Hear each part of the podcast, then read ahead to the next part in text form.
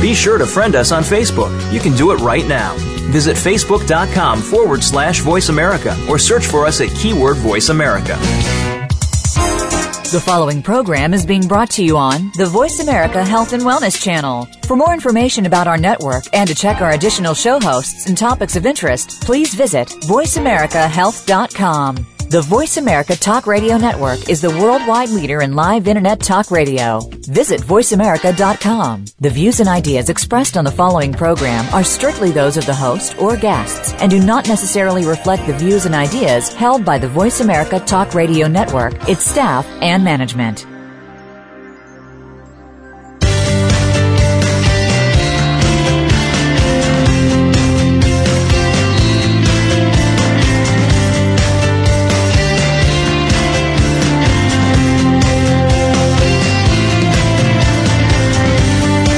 Thought about why people act the way they do?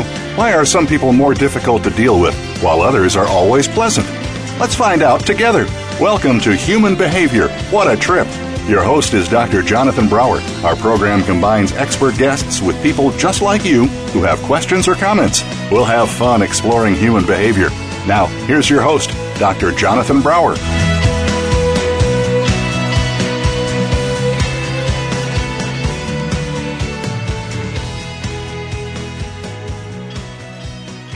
Hello, everybody. This is Dr. Jonathan Brower. My show is called Human Behavior What a Trip. And we have a great trip today. We have two guests, Tim Kanter and Jeremy Zeller. Among other things, they both are uh, very much involved with comedy and doing um, a very specific kind of comedy, which we'll get into in a few minutes. So, Tim and Jeremy, welcome to the show. Thanks, Jonathan. And Thank I'd you. like to, I'd like for each of you to uh, give a brief bio about yourselves, and uh, then we'll take it from there. So, Tim, why don't you go first? Okay. Well, uh, way back in around 1993, I was I began my experience doing some stage. I began my stage experience. So I started doing some acting and started kind of being a ham on stage a little bit and having a lot of fun with that. And when I kind of continued doing that for a while and then went away from it for a bit, and uh, over time, the I actually started writing a couple shows and a couple theatrical shows and Uh-huh. produced those with Jeremy, and then we just you know time more time had passed and we just kind of evolved that into you know what cleanup comedy ended up becoming. But I spent a lot of time uh, playing different parts in different shows like Oliver or Annie and Into the Woods and shows like that. So I have a lot of uh, theater experience from my past, and then just kind of moved on from there. But a lot of it has just been uh, what uh, really a hobby, and then Uh-huh. it's turned into something more now. Yes. Um, besides that, I um, I grew up in the uh, Thousand Oaks area, and um, I Thousand Oaks, California area, and have a family of uh, four sisters and one brother, my parents, and then back in 1999, I married my lovely wife Angela, and we've been married for 14 years now. We Uh-huh. have two daughters, Megan, who is eight, and Emma, who is five. And so my main thing that I like to do now is just spend a lot of time with my family. I am currently actually attending Bible college. I'm working towards my degree in biblical studies. Oh, wow. I That's good. also, um, thanks. Um, I also uh, hold a black belt in the martial art To Shin Do. Then uh, the rest of my time is kind of filled with taking care of uh, cleanup comedy stuff or working on my business. Uh huh. And um, and how old are, how old are you? I'm 36. Okay, so uh, Tim, what year were you born? I was born in 77. Okay. And Jeremy, let's hear about you. What's uh? Well, um, I also grew up in the Thousand Oaks, California area. Uh-huh. Uh, I've been involved with theater uh, for a long time on both the acting side and the technical side. Yeah. Um, currently, along with cleanup comedy, I'm doing uh, sound and lighting design at uh, theaters in the area like uh, Camarillo Skyway Playhouse and the Conejo Players. Uh huh. Um, and then, yeah, just a couple of years ago, Tim and I started working together, and we created Cleanup Comedy.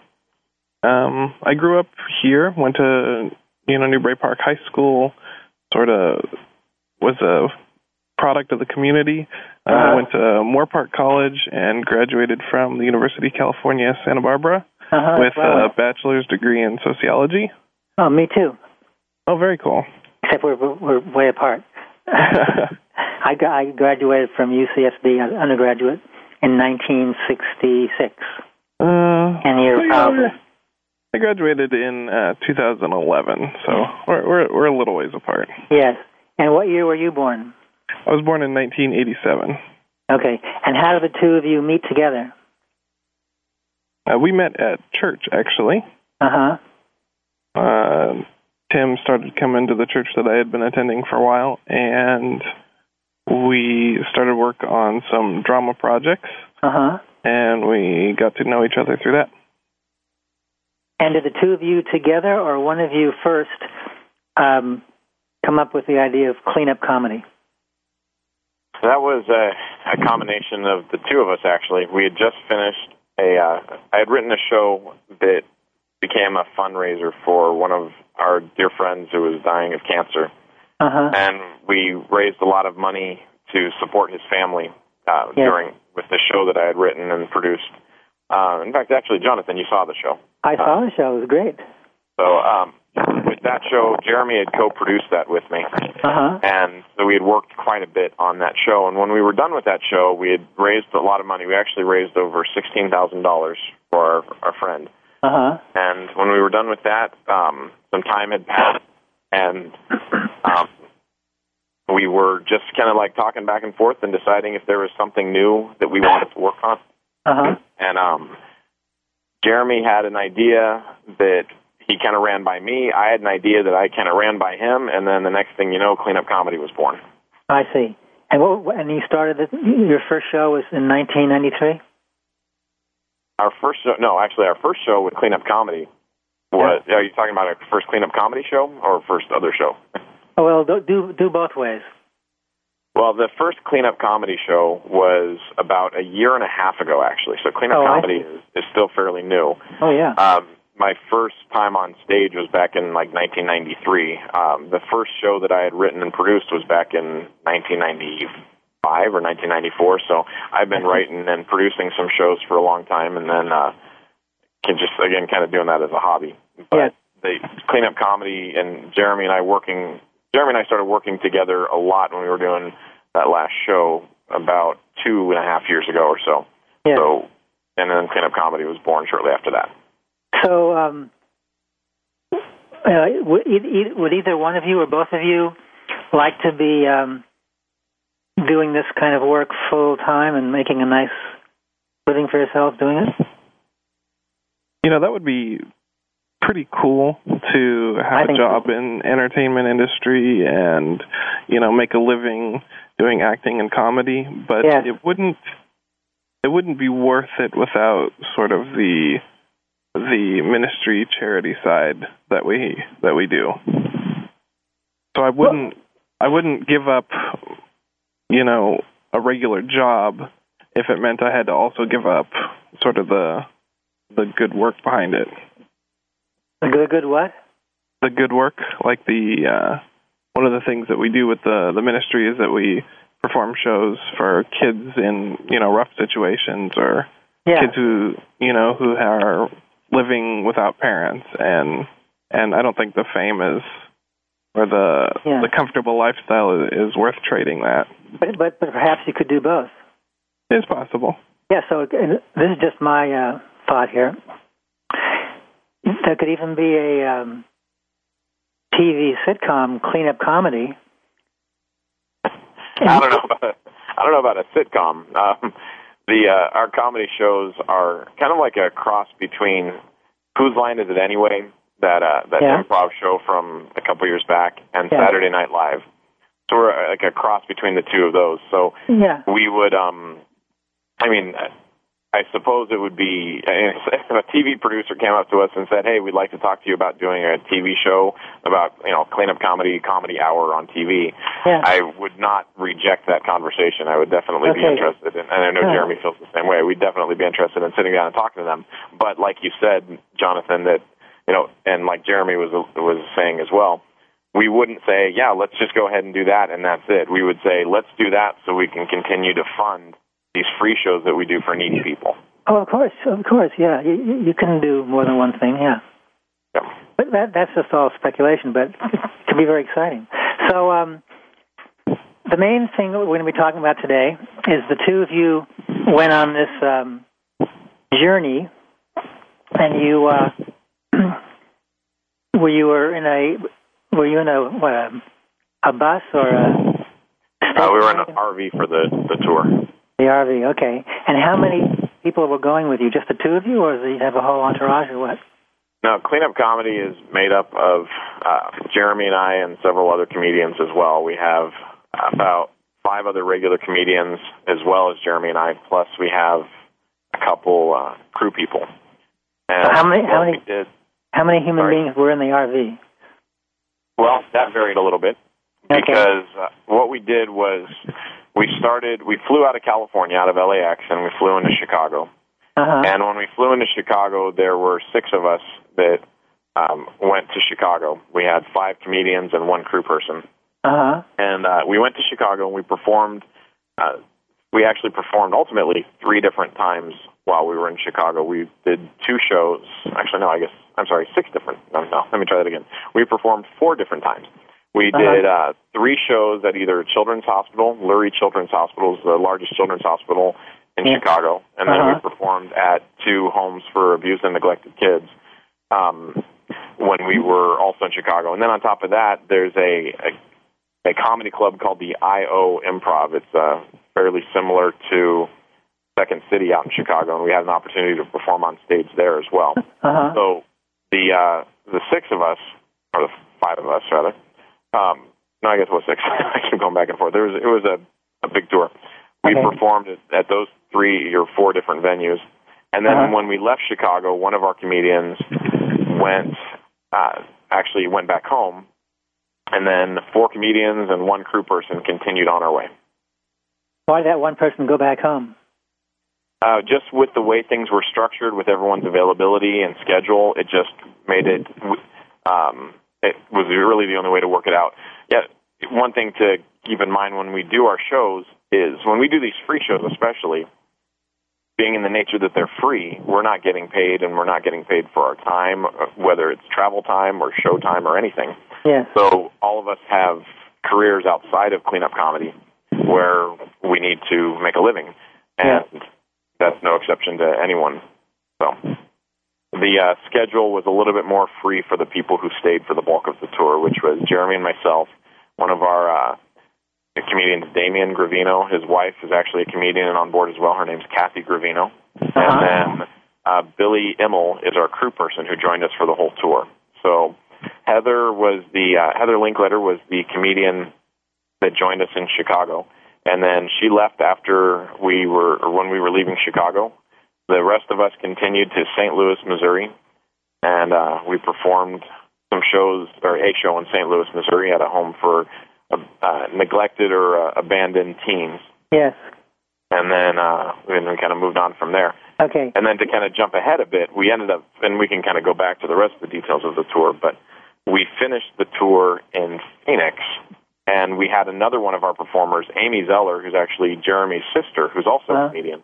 She flew out to Arizona and joined us to do the last couple shows we had there. Okay. So uh, a few sentences ago, you mentioned Heather Linkletter. Yeah, Is she related to Art Linkletter? she actually is. She's a uh, distant relative, but she is. Ah. When I was a kid, I was on the Art Linkletter show. Ah, But uh, that's another time. So um, you people were um, busy doing a lot of driving, obviously. Yeah, we did spend quite a few hours driving. Uh, we had a really tight schedule, so we hit the road and we just really kept going. A lot of our driving was uh, late at night. Yes. W- were you able to sleep uh, enough hours to be uh, ready to go for the next day? well, that's not really an accurate question, I think. Um, we, yeah, I uh, was going to say yes and no. yes and no.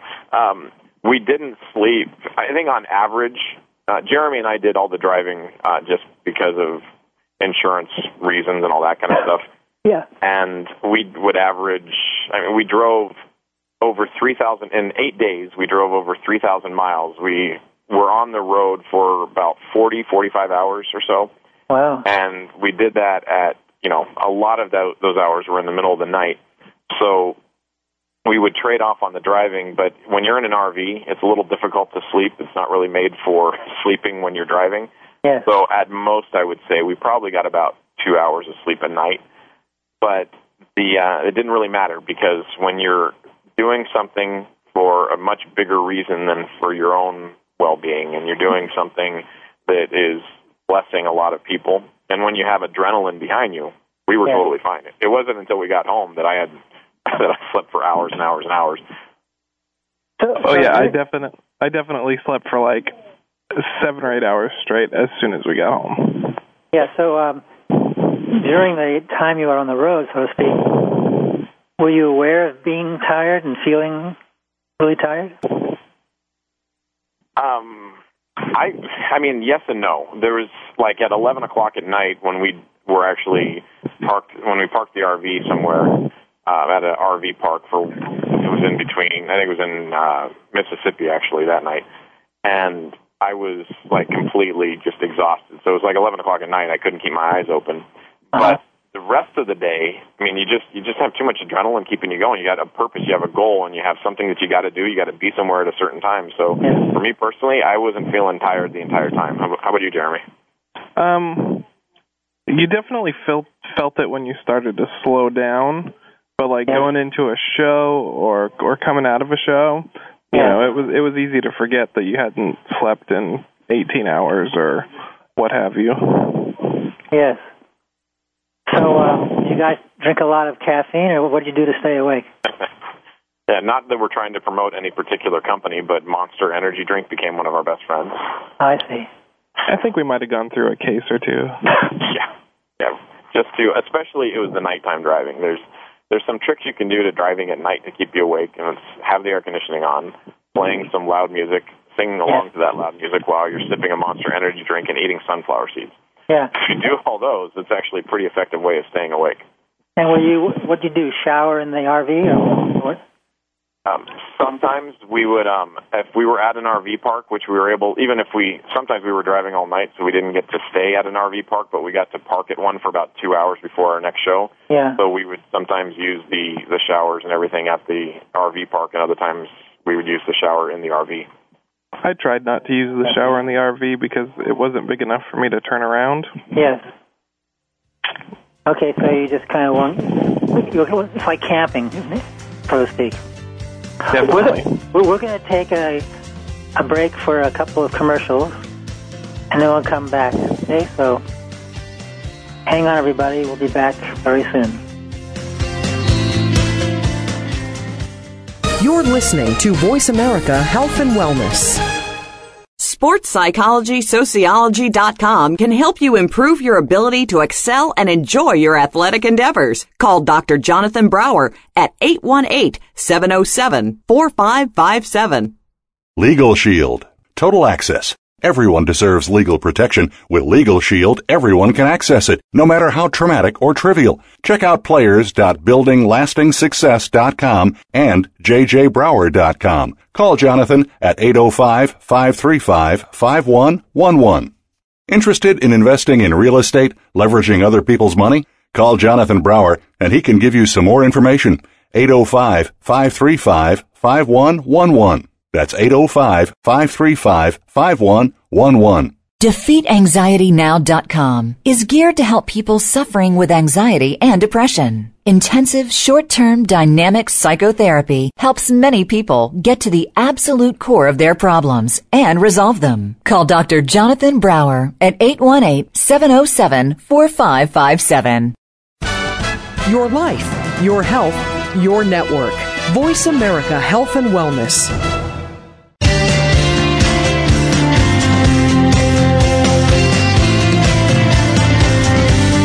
Listening to Human Behavior What a Trip with Dr. Jonathan Brower.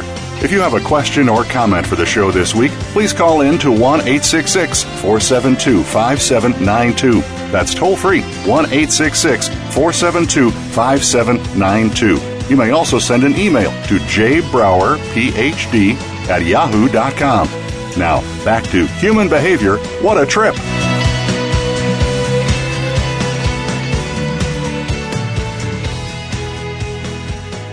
Hi, everybody. This is Jonathan Brower with my show Human Behavior What a Trip. And we've been talking with Tim Kanter and Jeremy Zeller, two very creative guys who uh, like being in show business in various ways. And they, for the last year and a half, have done what's called cleanup comedy.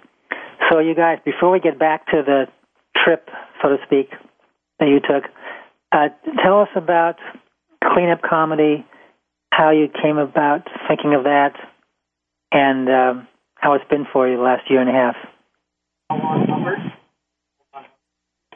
So who wants to go first? You, you want to take that one, Jeremy? Um, Just give me the What was- genesis of how you thought of cleanup comedy and how you went about doing it. so when when we had finished up with the the play, um, I had gone and saw an improv show in Santa Barbara, Uh-huh. and I thought, you know, why not start one? There isn't one around here. You know, maybe it'll be something I'll enjoy doing. Could do it on the side.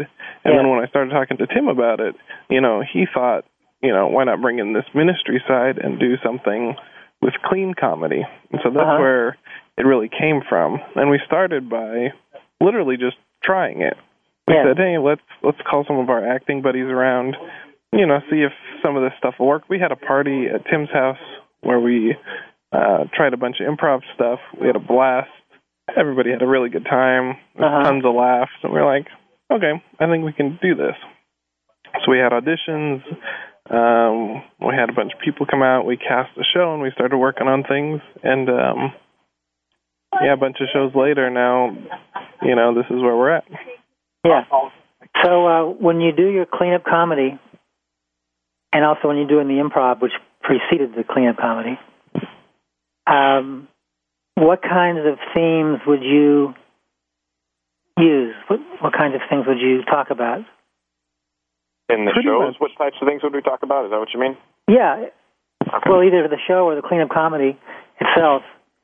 Yeah, well, what top, what topics, for example, would you not bother talking about, and what kinds did you want to talk about? Uh, well, I guess one thing uh, that's a big focus of cleanup comedy is kind of in the name, clean. One thing we set out to do is we find that uh, nowadays, when you turn on the TV, when you're watching um, any kind of a movie that's a comedy, it's very difficult to watch something that's clean. There's a lot of cussing, there's a lot of sexual innuendos, there's drug Yes. references, there's things like that Yes. and we're we kind of set out to not as our primary goal, but just kind of as a sidebar. We want to be able to prove that you don't have to be vulgar to be funny. So I agree, yeah. every one of our shows, we don't do racial jokes, we don't cuss, we don't have anything, any kind of crude humor. We don't Yes. include any of that, and our shows are just as funny as anything else out there. And sometimes they're even funnier. When Yes. you we we find that uh, foul language and things like that are often used as cheap jokes. You know, Yes. if someone drops the f bomb or they make some sort of a sex reference or a racial slur, then everyone laughs because of the awkwardness of it. Where if you don't use that stuff, you almost have to be a little more intellectual. And it's, it's actually kind of funny at some of our shows, or a lot of times in some of the things that we say, you can almost like count one, two, three before the audience erupts in laughter. Because they, it's it's like, and I'm not saying our entire show is intellectual. A lot of it can be a little gaggy or a little spoof-like comedy. Yeah. But there's definitely those times when when it does get a little bit more intellectual because we don't resort to the cheap laughs. Yes. So I, I would imagine that um, uh, anybody, you two guys included, could do uh, cleanup kinds of comedy on all kinds of uh, issues or or topics, and have a really good show. A lot of the times we get our topics from the audience, so we don't even know what's coming. So it could literally be anything. Oh, so it's uh, very impromptu at times. Yes. And does that seem kind of scary for you because you never know what's going to happen, or do you just go with the flow and it's always at least fun for somebody? Well, Well, our it's always fun kind of, for us. What? We have But it's always fun for us. Well, that's good. I mean, if it's fun for you, it's probably going to be fun for a lot of the people in the audience, I would imagine. Um, you know, our um, our shows are structured in such a way where, and when I mentioned before that we're a cross between Saturday Night Live and Whose Line Is It Anyway? Whose Line Is It Anyway is an improv show where improv is basically things are just made up on the spot. But what Yes. we do is we combine some of the logic of Saturday Night Live, where Saturday Night Live is sketch comedy. Yes. So we uh, we take some outlines for some scenes, and then we incorporate some audience suggestions, and then we do a show based on that. So no two shows are ever alike, even though the shows may be structured similarly. Yes. So when you do the um, impromptu stuff, do you ever get stumped for a while, or are you very quick and you quickly bounce back on your feet and come up with something fun? I, I can think I think I can almost count on one hand the amount of times that one of our regular performers has been stumped on stage. Uh-huh. It doesn't happen much, and the reason for that is because we rehearse regularly. Every week we're rehearsing whether or not we have a show scheduled. We're fine tuning our skills. We're um, trying different things out and just really staying fresh. So that Yeah. when you go out there, if you follow certain kind of rules that we have in place with our shows, that you know, kind of like behind the scene rules that keep things flowing, then you don't really have that scenario. I see. So on the rare occasions where one of you gets stumped, how long do you stay stumped before you get back? Well, we're never on stage alone. There's Yeah. never a scene where it's just one performer on stage. So, I see. So you can each unlikely event that Jeremy and I were doing a scene and one of us were to get stumped, let's say that I got stumped when Jeremy and I were doing a scene together, then Yes. Jeremy would just jump in. So Uh-huh. you would the audience would really not even realize that we got stumped because the show would keep on flowing. Yes. And um, from what I gather, both of you guys, are, to some degree, are religious. So do you allow yourself to have uh, religious issues being talked about and being uh, having I'm- fun with? I'm not a big fan of the word religious because it gets a lot of negative connotations with it. Okay, what term would um, you use? We are, well, quite simply, we are Christians that believe that we believe in Jesus as our Lord and Savior. Okay. So when you take that into consideration, the reason that we do what we do is because Jesus has called us to love people. He says, love God and love others. Uh-huh. So we figure that we can take the skills that we have in a comedy show, or uh, I'm sorry, the skills that we have as comedians, uh-huh. and show people God's love via that comedy. One of the reasons why we go to do shows for homes for abused and neglected kids at children's hospitals and homeless shelters. We do these shows for free just so we can go in there and say, look, we just want to bring you some joy because you your life has been a little rough. So we want to try to make things a little a little better for you, at least for this hour that we're here doing a free comedy show because Yeah. we love you. We care about you. Yeah. So when you ask if we've had religious things come up, I wouldn't say that we've had religious things. I'm, I'm not sure exactly what that would mean. I mean, if someone, I mean, we we set out saying we're here because we want to show you God's love, and we don't get any opposition to that. So Yeah. there's there's really no opposition built in because when you're just there because you you're not we're not trying to preach to people, we're not trying to convert people, we're not trying to um, you know force people to do anything. We're just trying to let them know that there is a God that loves them, and we're going to show it through comedy. Yeah. So when you did when you did your um, three thousand mile eight stop tour, uh, Fourteen, well, eight states, three thousand miles over Oh, the uh, eight states, okay. about fifteen shows, and we did that in eight days Okay. or seven eight days. Yeah, It was a and so when you were doing the shows for the kids, what would what would be the range of their ages? the Uh, we kids had- were good. we had kids um at some of the shows that were a, as young as about you know nine or ten up to eighteen and then at some of the other shows we had adults that ranged anywhere from young adults to senior citizens Okay, so I, w- I would imagine that uh, the young kids, especially, might like a lot of uh, um, kind of uh, physical kinds of uh, fun. We know Yeah. they're just being slapstick and all that. You know, if you watch the old Bugs Bunny cartoons or Daffy Duck cartoons, you know Yeah. the the ones from back in the '80s and, and that era, '80s and '90s.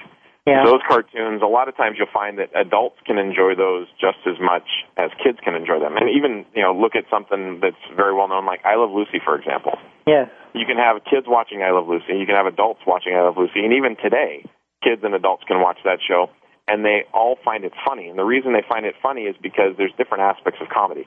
On you look at the I Love Lucy episode where she's eating the chocolate because she can't keep up with it on the conveyor belt. Yeah. And that's physical. That's funny. It's silly to see her stuffing her face with chocolate to get out of that scenario.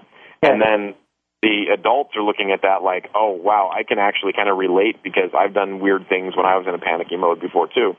So the adults laugh because of the the irony of it or the the zaniness of it, and the kids laugh because it's kind of goofy. So our shows are the same. We have a lot of we do singing, we do dancing, we do um, stand up, kind of like comedian, you know, stand up comedy kind of stuff. Uh-huh. So we have a wide variety in all of our shows. So basically, from the young kids to the old folks, they all can enjoy the same show. Exactly. That's really fantastic. Because I would have made the assumption that uh, it would work better for different age groups, but apparently that's incorrect. It works for almost almost everybody. Yeah, we've performed shows. Uh, we do shows for hire, where companies or entities will hire us to come and do a show at their venue, and we use the money that we make for doing those shows to be able to fund our tours that we go on to do the free shows Uh-huh. uh, or the local free shows that we do. So we've done shows. There's a uh, a place called Leisure Village that's just down the street or just over the hill from us, which is a, a home. It's a retirement community, and Yeah. we've been hired to do a show at Leisure Village. So the the youngest person there was 60, and the oldest person there was you know close to a 100. So and they loved the show. They had a great time and laughed and just as much as the kids do. And then other times we've Yeah. we've done shows at retreats where there's you know maybe teenagers or maybe there's uh, just like men, a group of men or a group of women, things like that. We've we've been able. There's no demographic that we cannot get laughing. Get laughing. So when you just mentioned Leisure Village, which is in Camarillo, I assume, right? Yes. California, for those who don't know where it is. Um, have you? Do you go there more than one time? Do you go there every so often? We only performed there about three months ago. So, um, and it's for one of their groups that get- gets a bunch of the, uh, the the residents to come together for various shows once a month or so. Um, since it was only a few months ago, I don't know what the future will hold there. We we do get hired at just like a lot of different places, and you know we have. I was just speaking with someone yesterday who was talking to us about hiring us up in Paso Robles at a comedy club up there. So they want us to travel up north and do a show up there, which may happen in the near future. Uh, we've actually, because we were talking about the demographics, um, we've even performed a show in in Mexico for an orphanage in Mexico. Wow. So basically, if you wanted, you could be doing this full time. If the right promotion was there and if there was enough money to supplement our incomes and that kind of stuff, then yeah, that's possible. Yeah. So apparently, the two of you enjoy doing this, and it's uh, a lot of fun, and it it satisfies your needs to help people and give people um, a nice time, at least for the time they're hearing you and seeing you doing your work. Yeah, it pretty much fills all those things perfectly. You Yeah. know, it's a good show. Plus, we get to have a ton of fun. You know, we're having just as much fun as the audience is, and you know, and we get to help a bunch of kids or adults. It's it's fantastic. Yes. So on your um, your three thousand mile, eight stays, fifteen shows that you went to, were they uh, all for people of all ages, or were some just for kids, or some just for adults? How'd that work? Most of our shows were were segmented by the groups that the the places were serving. So we did Uh-huh. a lot of homes for abused and neglected kids, where their ages would ages would range from like ten to eighteen. So we did seven or eight of those. And we did some homeless shelters, which tended to have sort of older uh, older folks, Uh huh. and we did a couple others um, that had you know a larger variety of of ages. Yeah. So, so when when you decided your itinerary and where you were going to go, how did you decide on the places you were going to go? Because you could have done a lot of different places. Why did you pick the um, places you actually went to. Does my Um, question make sense?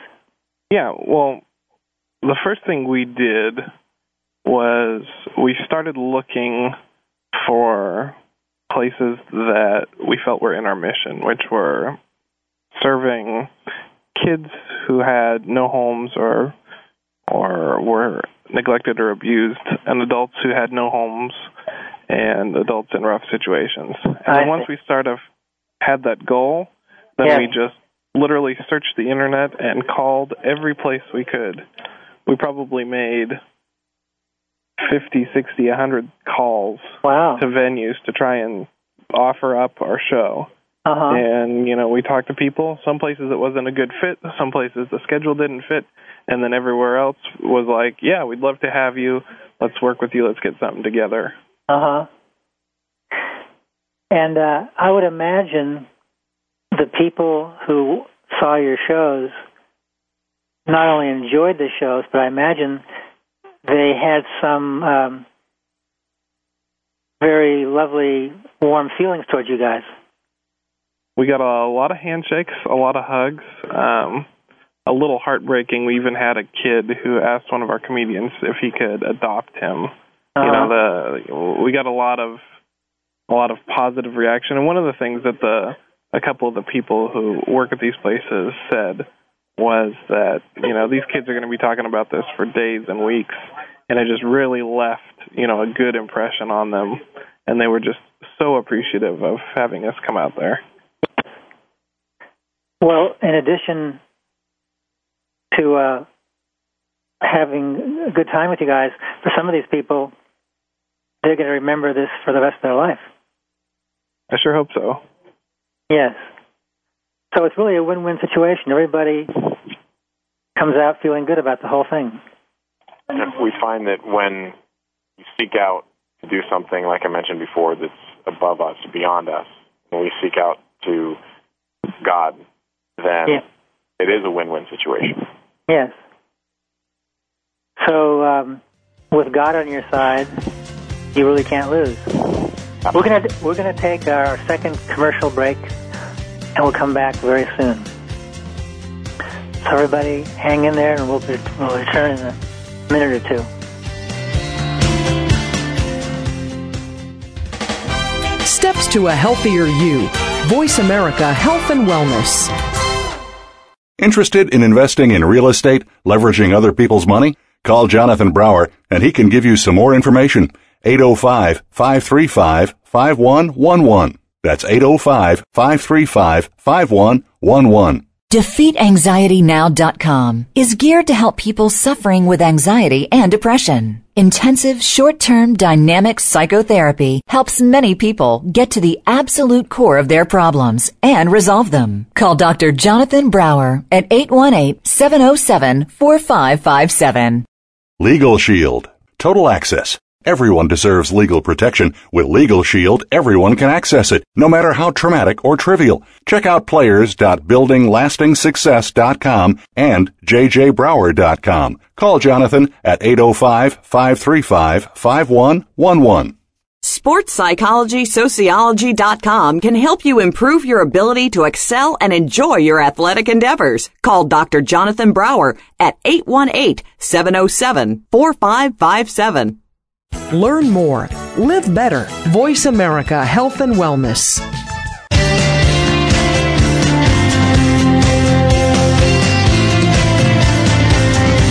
You're listening to Human Behavior What a Trip with Dr. Jonathan Brower. If you have a question or comment for the show this week, please call in to 1 866 472 5792. That's toll free 1 866 472 5792. You may also send an email to jbrowerphd at yahoo.com. Now, back to Human Behavior What a Trip.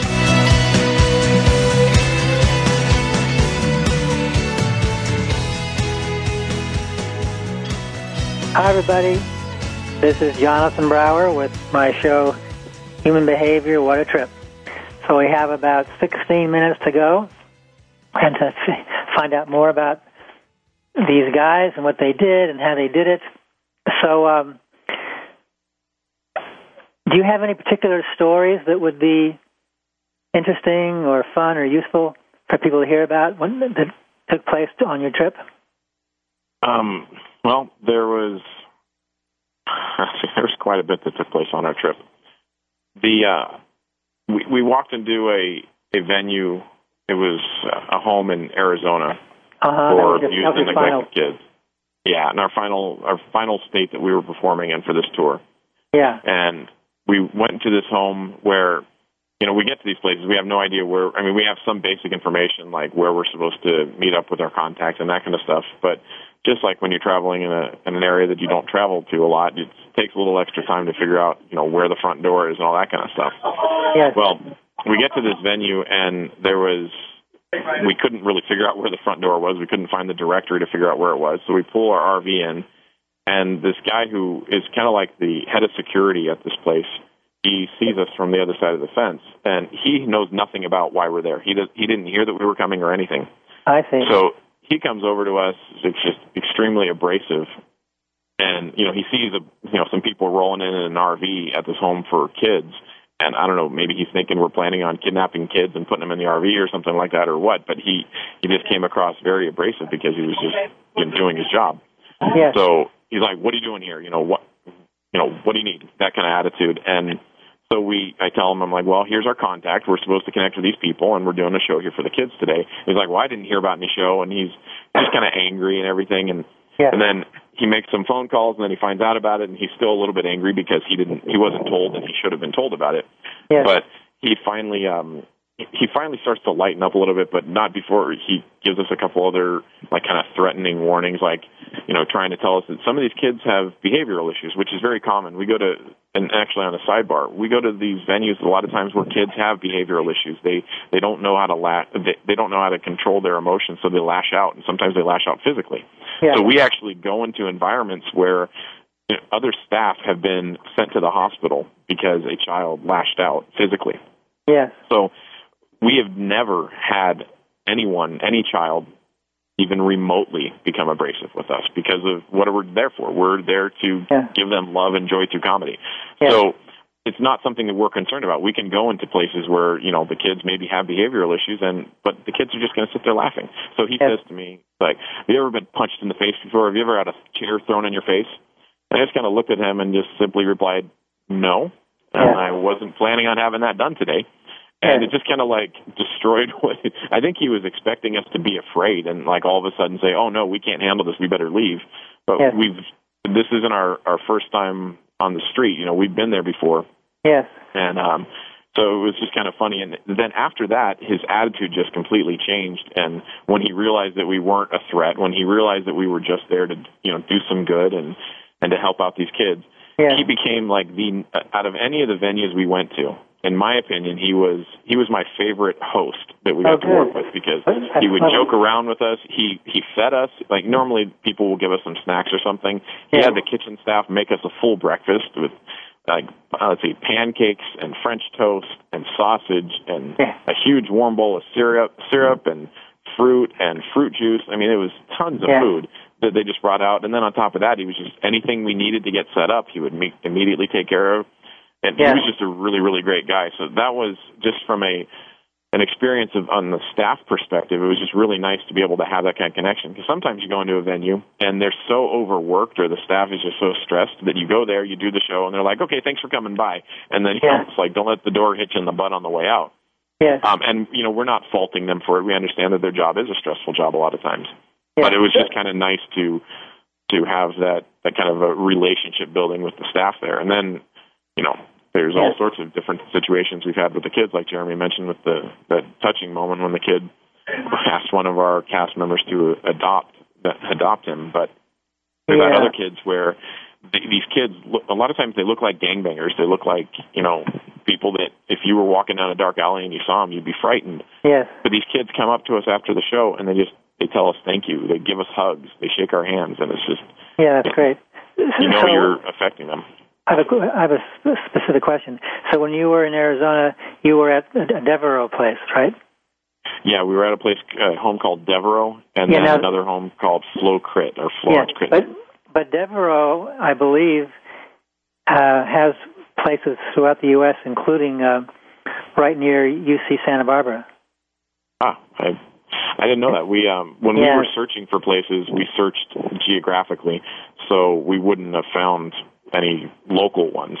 Yeah. for that tour. When we're look when when we're not on tour, we're performing at homes for abused and neglected kids or homeless shelters and things like that here locally. Uh, a couple of weeks ago, we were at a, a home for abused kids or kids with behavioral issues in LA, right near um, the Pasadena area. And then in about another two weeks, we're going to be going to another home for abused and neglected kids. That we so we stay local because we're a California group and this yeah. is where we all live. So we want to do these shows locally, but then as we have opportunities, we're going to take it out to the rest of the world. Yeah. So uh, no matter where you're going, whether it's Illinois or Southern California, when you have these shows and it involves a lot of kids who are um, being helped by basically strangers. Did, do, do any of these kids get adopted eventually? A, a lot of the times, what happens is the kids go in and then they they do their treatment process and they either get released back to their family or to family members or or they're not a lot of them aren't necessarily like orphans per se but they go through their treatment process and they get you know they they work their things out and they either get adopted out or they move on to the next area of treatment. Sometimes that's yeah.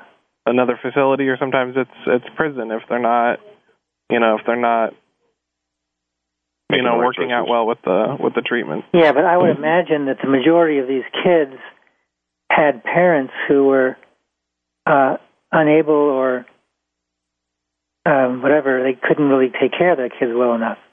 So right. so the kids go back to these parents they're not getting the kind of environment they need in many cases. Yeah i think it's i think it's part of uh, you know it's definitely a problem in yeah. in the system. Yes. What we've uh, what i've been seeing at some of the local homes is a lot of times yeah. You know there there's definitely the kids that are separated from their family because of some behavioral issues or something like that and then they get to be reunited with their family or maybe it's not mom and dad it might be an aunt and uncle or a grandparent somewhere yes uh, yeah. Then there's other times when, and I don't know what the percentage is, but there there's a large percentage of kids that don't ever leave that place. They live there until they're 18 years old. Oh my. There's a, a home for abused and neglected kids in Camarillo called Casa Pacifica that we've yes, actually done quite that. a bit there. And we've uh, we've done several shows there. We've also taught a leadership through comedy course to a lot of the kids there, uh-huh. and we we've done stuff like that. But you know, we watch as these kids are there year after year and they finally get discharged only because they've aged out because they're 18, 19 years old. And that's a really kind of scary thing because yes. those kids that age out don't necessarily have what they need to have to make it in the real world. They don't have a yes. family to fall back on necessarily and, and, you know, who knows yes. what's going to happen to them. So yes. we're also optimistic that that's why we taught this leadership through comedy course over at Casa Pacifica. We're optimistic that we can teach them some skills that will help them with interviews, some skills that will help them with public speaking and things like that, that may maybe that one little thing that they need that makes a difference between them landing a job and landing themselves into trouble. And yes, and, and some of those uh, young adults might also be people who could do the kind of comedy shows you do. Yeah, absolutely. We've yeah. we teach them some of the skills to do it. So if if we were approached by one of them at some point, then we would we'd love to sit down with them and you know let them audition and see if it worked out. Yeah, that's really nice. So, um, what are some other stories you have to tell us regarding the interaction you had with the kids or the adults, or?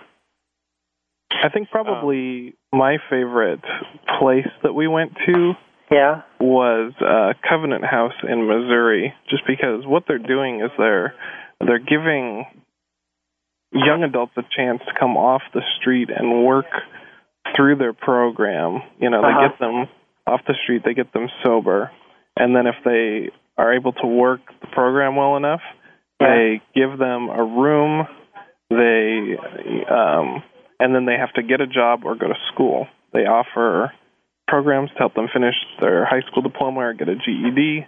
Um, they help them get placed in jobs.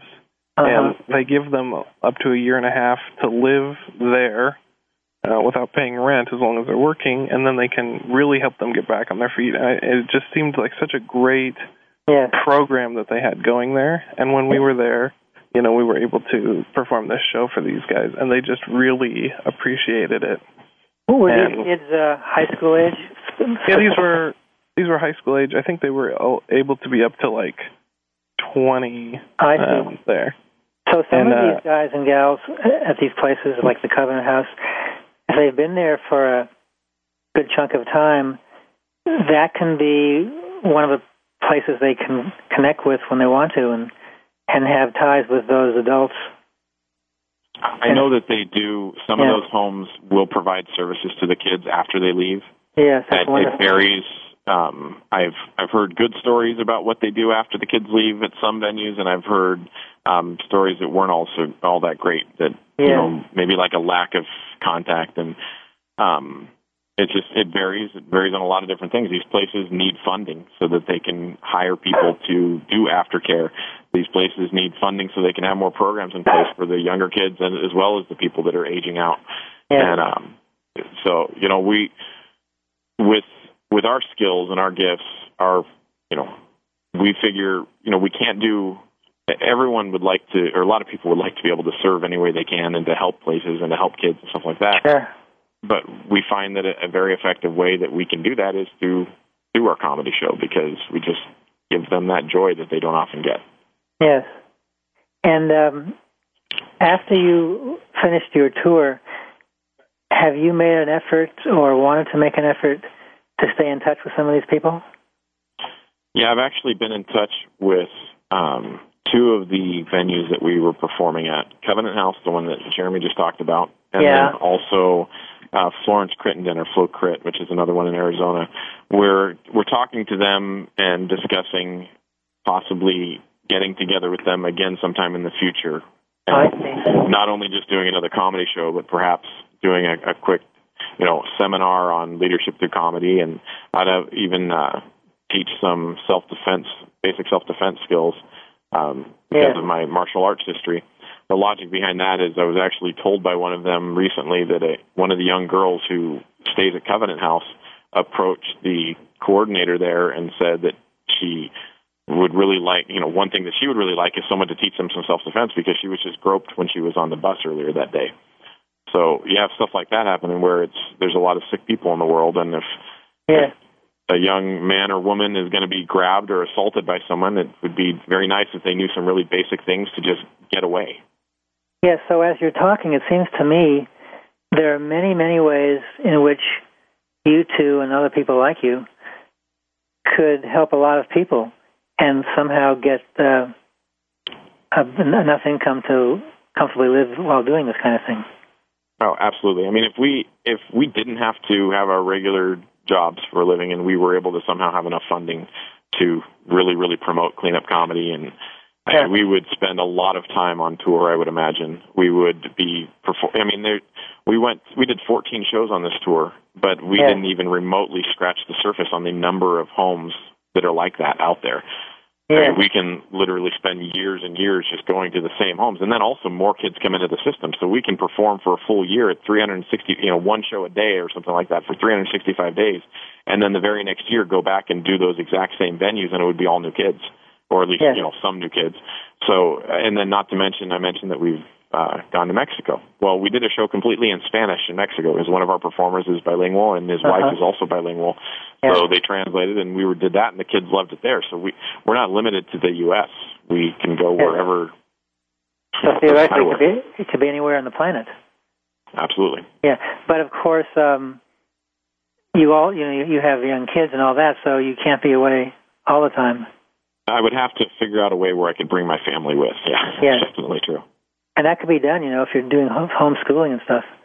Yeah, absolutely. It could be doable. So that's very exciting. I mean, this could really um, proliferate into something wonderful for everybody. Yep, definitely. Yes. So we have one minute to go. What, if anything, would you like to tell the audience in the next uh, 55 seconds? I'd, I'd probably give a little commercial and just say if you'd like more information about cleanup comedy, if you're interested in booking us at your venue or talking to us about performing uh, for your church or for your senior group or for any kind of a, a you know corporate event or whatever, Yeah. then contact us at www.cleanupcomedy.com. That's cleanupcomedy.com. And uh, just contact us there. There's a contact us form. We will be happy to get right back to you and talk to you about the pricing, Okay. uh, what we offer, and what we can do for you. Okay, would you like uh, a phone number for people to call you, or, no, or just do a Uh, you could also uh, call us, but we're a little bit easier to reach via email because of just of all of our schedules. Our phone number is area code eight zero five eight zero five four one zero four one zero three one three zero. three one three zero? Okay. So, right, phone or e- phone or email, and you can email us through the website. You can also email at info at cleanupcomedy.com. Oh, now you did you did info. Wait, say that last one again. Well, we got our website, www.cleanupcomedy.com. Our email is info at cleanupcomedy.com, and our phone number is 805 410 3130. So info at cleanupcomedy.com. That's it. Okay. Well, thank you so much. I'm really pleased to have you guys on the show, and I think what you're doing is wonderful, and I hope you can do a lot more of it and uh, help the world be a better place. Thank you very much, Jonathan. Okay. Thank, you. Bye bye. Thank you again for listening today. Tune in every Tuesday at 5 p.m. Eastern Time, 2 p.m. Pacific Time for Human Behavior What a Trip with Dr. Jonathan Brower on the Voice America Health and Wellness Channel. Have fun experiencing your human behavior.